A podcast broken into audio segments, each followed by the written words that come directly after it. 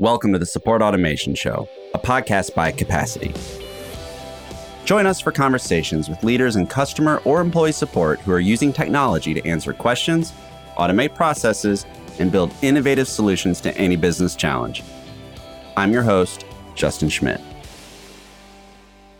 David, good afternoon. Good afternoon. Thank you for coming on the Support Automation Show. Where's this podcast find you? I'm in San Francisco, and thanks for having me. Absolutely. So you recently joined Zingtree as their CRO. Why don't you start by telling us a little bit about yourself and your journey to Zingtree, and then ultimately a little bit about Zingtree and what it does. With pleasure. So a little bit about myself. I'm French American. The first half of my career, or a little bit less than half, I actually was a mechanical engineer and designed buildings, specifically like green buildings, which was fun. But after an MBA, I switched into tech. And I've had the good fortune of joining two like hypergrowth startups. First in Typeform, where I stayed for about 5 years. I was employee number 15 there, and built out the sales, customer success, support, education, lifecycle marketing, and operations teams. And then moved to San Francisco with Typeform, and then was kind of poached by Notion when they were very early stage. I was employee 13 there, and also responsible for filling out sales and customer success, not support in that case. And I was at Notion for just about 2 years before joining Zingtree, which happened under a month ago. So it's still very new. So Zingtree is a decision tree software tool where it's very horizontal. You can use it for any type of decision. But it's true that we are focusing on the support area, and specifically around kind of agent scripting and knowledge-based / self-help solutions for customers. Mm-hmm. And my role as CRO, I'm responsible for sales, marketing, customer success, and support. Very cool. Thank you. So here on the Support Automation Show, we like to start with the question of, when you hear support automation, what does that mean to you? My mind explodes in all the possibilities that it could be. I think a lot of things that people talk about, and that like I was definitely very interested in exploring when I was running support at Typeform several years ago, was the whole like AI, ML aspect of support automation. Mm-hmm. My impression at the time and still today is that that's still kind of in its infancy, and there's a lot of people who spend a lot of money there, but a lot of implementations may or may not actually be working as well as people hoped. Mm-hmm. And so now with Zingtree, my view is a little bit biased, but I think what's most effective these days in support automation is automating or enhancing the performance, boosting the performance of the agents, the support agents, be it on calls, chat, or email. And that's, yeah, so that's kind of what I'm think about investing in when I'm thinking about support automation. Right. And that's ultimately, with the advent and proliferation of automation in knowledge work, or for those on audio only, I'm making scare quotes, white collar work, the augmentation is really the big driver here, less so replacement, right? Exactly. There's a freeing people up to sort of do their best work and to be able to do the higher order tasks that humans are capable of, is the type of thing that you need to sort of clear the runway to have that happen. And when people are bogged down with repetitive tasks and all that, it doesn't happen. Yeah. So buried in my little spiel there is this notion that sometimes people find automation scary. And have you dealt with, in the change management throughout your careers, with growth and scale and having to sort of bring automation in, and now as someone working on sort of like bringing automation to other firms, have you come across any situations where you've learned how to manage the expectations of that fear to get to drive adoption and keep people from being sort of quote unquote afraid of automation? Yeah, no, I think that's a great point. And anytime there's an initiative like that, I think the first thing to tell the team, because ultimately, you do a POC or you experiment with the team, or you do your research, is, hey, our intention is not to let anybody go. Like, nobody's losing their job here. We just want to be even more effective in like making the team more effective. And also ultimately it creates a better experience for our customers. If we become better at, first resolution time, if we're able to solve more calls on the first interaction, customers will be a lot happier than if they have to, escalation and deal with many different people. If we're able to respond to tickets faster or to calls faster, people will be happier.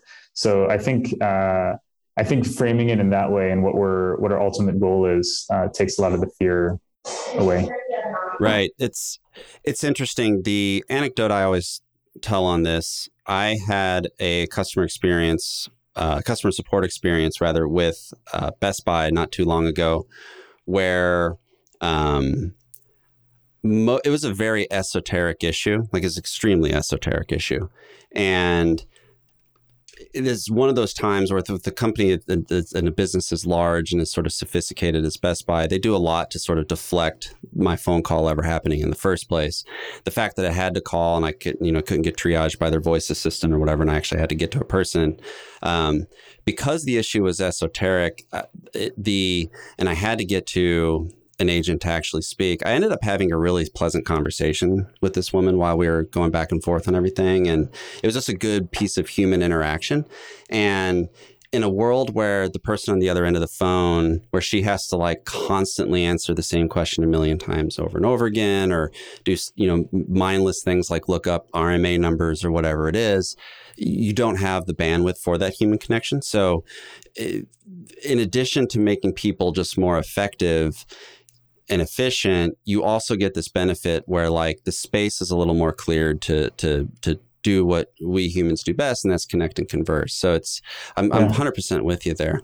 It can also be part of the automation, can also be just directing the right customer to the right person in the first instance, rather than having them deal with a few people who either aren't qualified or don't have the answer to that question. So to your point, I totally agree with that. Yeah. One thing that is particularly interesting about your career path, David, is two things, and I would love to unpack this with you a little bit, because people in support, whether it's in the customer support / success role, or if it's internal and like a employee experience, there's effectively support and success agents too. You've had the good fortune to experience scale twice now, which is awesome. And I would love to just explore this with you a little bit and speak to some of the things that, you maybe were able to replicate at Notion based on your experience at Typeform, or maybe wish you would have known prior to sort of like taking the rocket ship to the scale that businesses like Typeform and Notion have enjoyed. Would just love to kind of speak to like some of the things you learned about automation and scale in support, and if you could sort of like go back in time to before you joined Typeform, would have told yourself. There's so many learnings because like many people, I've made so many mistakes along the way. So I've certainly learned a ton. I think one of the big things I learned about scale is A, focus, and B, like focus on what. And so I think it's really important, A, to be focused, and B, to be focused on the right things. And when I say the right things, one of the issues I had that I lost sleep over probably for years, certainly for months, was the churn rate at Typeform. Our monthly churn rate was very high by the certain benchmarks that we used, which was like for SaaS. But SaaS in general includes like enterprise and SMB. So already, if you break it down between enterprise and SMB, I would have lost a little bit less sleep. And then furthermore, the use case is very different, right? Like even if Intercom is selling to SMBs, Intercom is a tool that you're kind of using all the time. Typeform is more like a one-off use case that you can create a survey, get a ton of value out of it, but then you're done until you have your next survey, or maybe you're even done forever. Right. And so ultimately, like several years into my role at Typeform, I came across the retention rates of SurveyMonkey, which was our biggest competitor. Yep. And kind of one of the companies we looked up to, and realized that our retention rates were significantly better than theirs. And actually, we were doing a great job. So that was one thing. And I think, relaying that to support, support is often considered a cost center, which I'd love to talk more about. Like, yes. I don't like to think about it exclusively that way.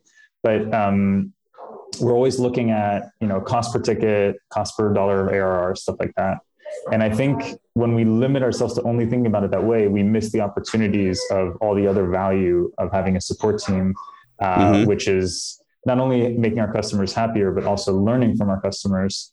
And I think that in the early days, it's good to track those ratios and our efficiency, but we should be okay with a lower efficiency, because our goal in the early days is not to, make every dollar, optimize the bang for the buck, but rather optimize the learning so that we are growing in a more thoughtful, strategic way. That's great stuff there. Because support isn't a cost center, right? It's unfairly, things like HR, support, IT, these things are sort of like labeled costs. And, it's like the revenue organization or sales and marketing, those drive the revenue, everything else sort of supports that. But that's not true. Is there any advice you would give to someone in a success or support role to help make the case that function is actually a revenue driver and not just a cost center? Absolutely. The first thing, so I actually wrote a blog post that was coincidentally published today, but it's about the ROI of a CSM, and it's published in the Startup Grind. But I have two stories about that. The main thing is nobody can realistically calculate the ROI of a customer success team or a customer support team. And there's a few reasons for that. One is it's impossible to know what the actual baseline would be without those teams. If we removed support, how would that impact our business? Well, that's not even a question. Like we need to have support. Okay. But then, how does incrementally each support agent increase that value or that compared to that baseline of not having a support team? And the other one is there's a lot of additional value beyond just helping a customer solve their problem with a support or a success team. You also get more positive word of mouth. You get less negative reviews. You can offer premium support and make that additional value on your higher tier plans, which makes it easier to sell higher tier plans. And there's a number of others. I won't, you can go to my blog post if you want to hear all of my thoughts. We'll link in the show notes. Yeah. So my point is that I think thinking about calculating a hard ROI number, it's a little bit easier to do in the sales perspective, but doing that for sales, for customer success or support is not the right way to think about it. And the other thing that, the more kind of tactical or tangible story is from my days at Typeform. We had a great data team back then that helped me with this. And we were debating whether or not to continue supporting our free users. So Typeform is a freemium business. Something like 96% of our users never paid. So only a small percentage paid. And of our support tickets, roughly 2/3 were from free users, 1/3 from paying customers. We know we need to support our paying customers, but 2/3 of our costs were supporting free users that were that weren't paying us at the time. So what we did is we did an analysis of how much does a support interaction increase the conversion rate from free to paid of those free users. And we found that a free user that interacted with our support team was about 5 times more likely to convert than someone who hadn't contacted our support team or had contacted our support team, but just not received a response within a reasonable period of time. And then we were able to calculate, and I won't bore you with all the details, but roughly that the ROI of our support team supporting those free users was above 2 to 1. And therefore it made sense to us financially. And obviously we also know that for our brand, there's a lot of value in anybody, because Typeform grew mostly through word of mouth and virality. Just anybody, including free users, getting access to support was also valuable to us. So that's really interesting. One of the, one thing you hear occasionally if you you're listening to growth hacking or entrepreneurial podcasts, it's like the value of doing a cohort analysis on your customers. Like one of the common things is like AppSumo. I'm gonna pick on them for a little bit.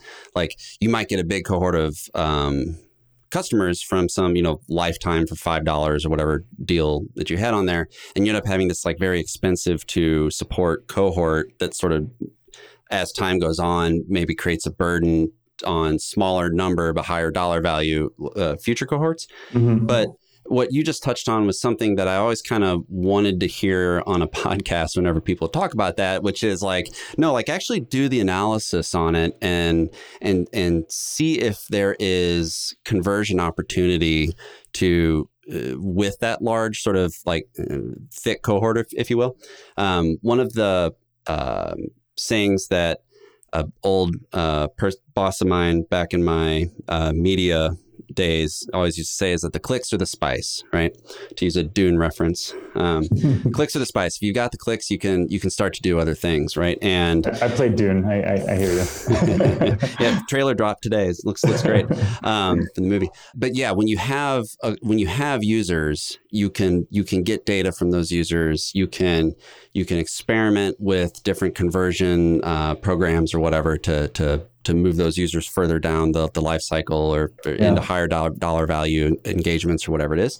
And it's great to hear that y'all were able to sort of leverage that into something versus just saying these are customers and these are good brand advocates, but they're shackles around the ankles on this company. Let's just stop supporting them or whatever. So very very interesting stuff.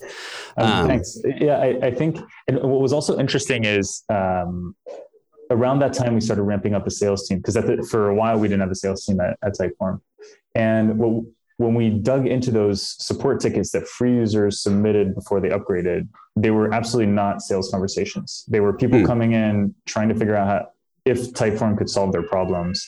And it was very much a support type interaction, not a sales type interaction.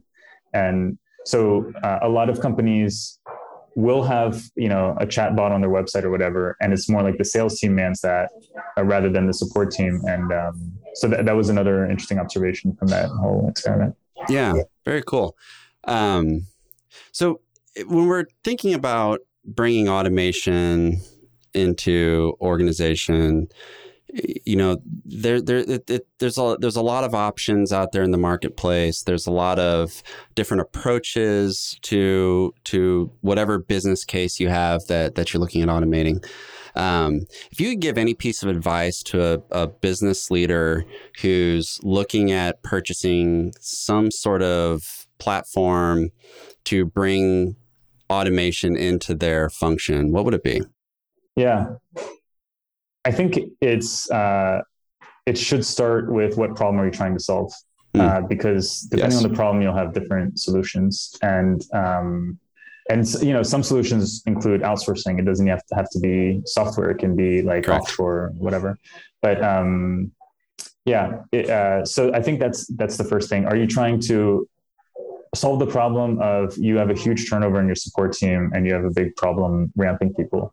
Are you trying to solve the problem of compliance? You see that some of your support agents, I recently read this blog post, which is based on a book about decision making, and it says that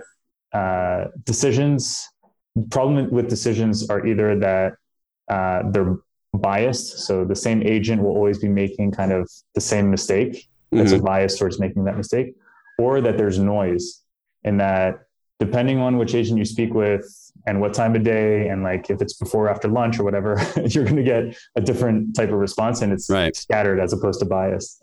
And so what is the problem that you're trying to solve with your team? And based on that, you can find the right solution. But we'll start with the problem. Yeah, I like that. It reminds me of something that has come up a couple times doing this show, and it bears repeating. not only do you have to identify, like, you really be comfortable and understand what problem it is that you need to solve, but you also really need to understand the process you have in place in the first place. Like, one of the things that, you know, we try to do, and I'm sure, I mean, Zingtree's in the business of this. I'm actually kind of very curious to hear how you guys approach this too, is like map out the process in the first place. And like, you may find that there's just good old fashioned like job design or org chart structure or just good old fashioned process management that like you don't necessarily even need technology to solve. You just need to like, you know, go back in time and just sort of like rebuild the thing in the first place. And you might find a lot of benefit to that. Yeah, you just need a good ops person, or do you actually need software? And I think, you know, it's the story I really like. You know, a great problem that one of our customers at Zingtree solved with our tool is SpaceX, where their problem was they have all these brilliant, literally rocket scientists designing rockets, and they have this like hundreds of pages of code of how you're supposed to build spaceships for in the space, written by NASA or something like that, that they have to follow. And they can't expect every engineer to know the code by heart or to like find the right place to search. And maybe they would make errors when they're searching, et cetera. And what they wanted to build was the TurboTax to the tax code of like of this code. And so that's where they used a decision tree software that thankfully they chose Zingtree. And, and so a little bit of self-promotion.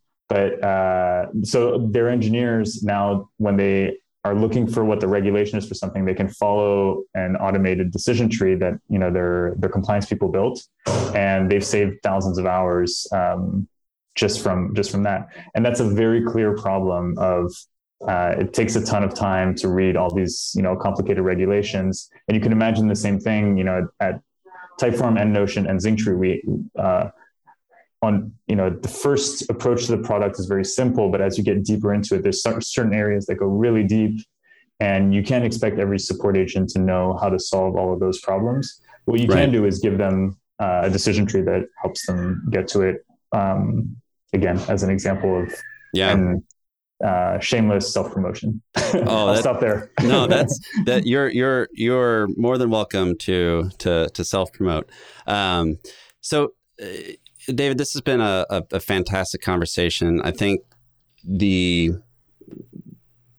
some of the stuff we've talked about today is, I'm certain, is going to spark the imaginations and minds of people listening here in ways they can either things they need. Like if someone does a cohort analysis on their free users inside their application and figures out a way to optimize those into a sort of higher value user base, then we've done our work for the day. Excellent conversation. I really appreciate you coming on. We're going to end with our quickfire round, famous five, fab four. I haven't branded this yet. We'll get there, but just let's send on some quick ones here. What's the book you most often recommend to people? It's a book called High Output Management by Andy Groves. I literally just recommended it yesterday, so I read it. Yeah, it's a fantastic one. Yeah, as I became a manager and then a manager of managers, it's really what helped me navigate that. So love that. Yeah, that is a all-time classic. What is the best productivity hack or productivity practice that you've implemented for yourself? So I use Notion for everything. I'm a little bit biased from having worked there, and I agree. And in there, I have a way to organize my days that I really like. So I have like the way I organize my to-do list. I have my like ad hoc list of things that just come up periodically, and like I have a place to put them, so I don't have to organize them as they come up. I can just put them there. For the week, I have a Monday, Tuesday, Wednesday, Thursday, Friday, and I have a column I have these columns, and I have one for next week, and where I put my tasks for next week, and then at the beginning of each week, I drag the tasks into each day. And then I have, and then lower down on the page, I have tasks that I want to do sometime. And then I have, the point is that I really like organizing my week that way, because I make sure that I don't drag more than 2 or 3 items for each day. It allows me to kind of plan my week and to block off time on my calendar if I need to do things. And since I have that system, I just feel a little bit more productive than I was before. So It's very interesting. It reminds me somewhat of the Eisenhower matrix. I don't know if you've ever looked at that, where you have like stuff you have to do, stuff you can delegate, stuff you can put off, and stuff you can just sort of... Important versus urgent. Yeah, that's, exactly. Before that, I always had a to-do list, but having it those days, what I used to do is just drag 2 or 3 things every day, but then sometimes I wouldn't plan far enough ahead. And I feel like that week ahead is a good... anyway. No, I love it. I love it. That's a really good one. Do you, thanks. You should have, that might be another blog post for the Startup Grind. If... Well, I do advise a few companies and I've given that presentation a few times of like how I, like my productivity model. Yeah. Oh, very cool. Very cool. Anyway, yeah. If you could recommend one site, blog, Slack community, LinkedIn group, etc., for someone in the support space, what would it be? So the companies that seem to create great blog content, I don't actually follow any blog, but I gravitate often to the same places. Mm-hmm. I think Gainsight. Yeah, Gainsight's got a great one. Thought leader in this space. They do a great job. Generally love their content, and I think Zapier is great, and Intercom would be kind of my top 3 for, mm-hmm. Learning how startups operate. Yeah. And the last 2 are learning how startups operate. The first one is more like thought leadership and customer success. Yep. Totally agree. If there's one person in the world of support or even revenue teams, let's say in the revenue team organization, if there's one person in the revenue org world that you could take out for coffee or cocktails, depending on the time of day and vibe, who would it be? I guess if I could only choose one, the leader I admire the most is Nick Mehta, the CEO of Gainsight. I admire him both because I happen to know a lot of people at Gainsight and they all speak very highly of him, like extremely consistently.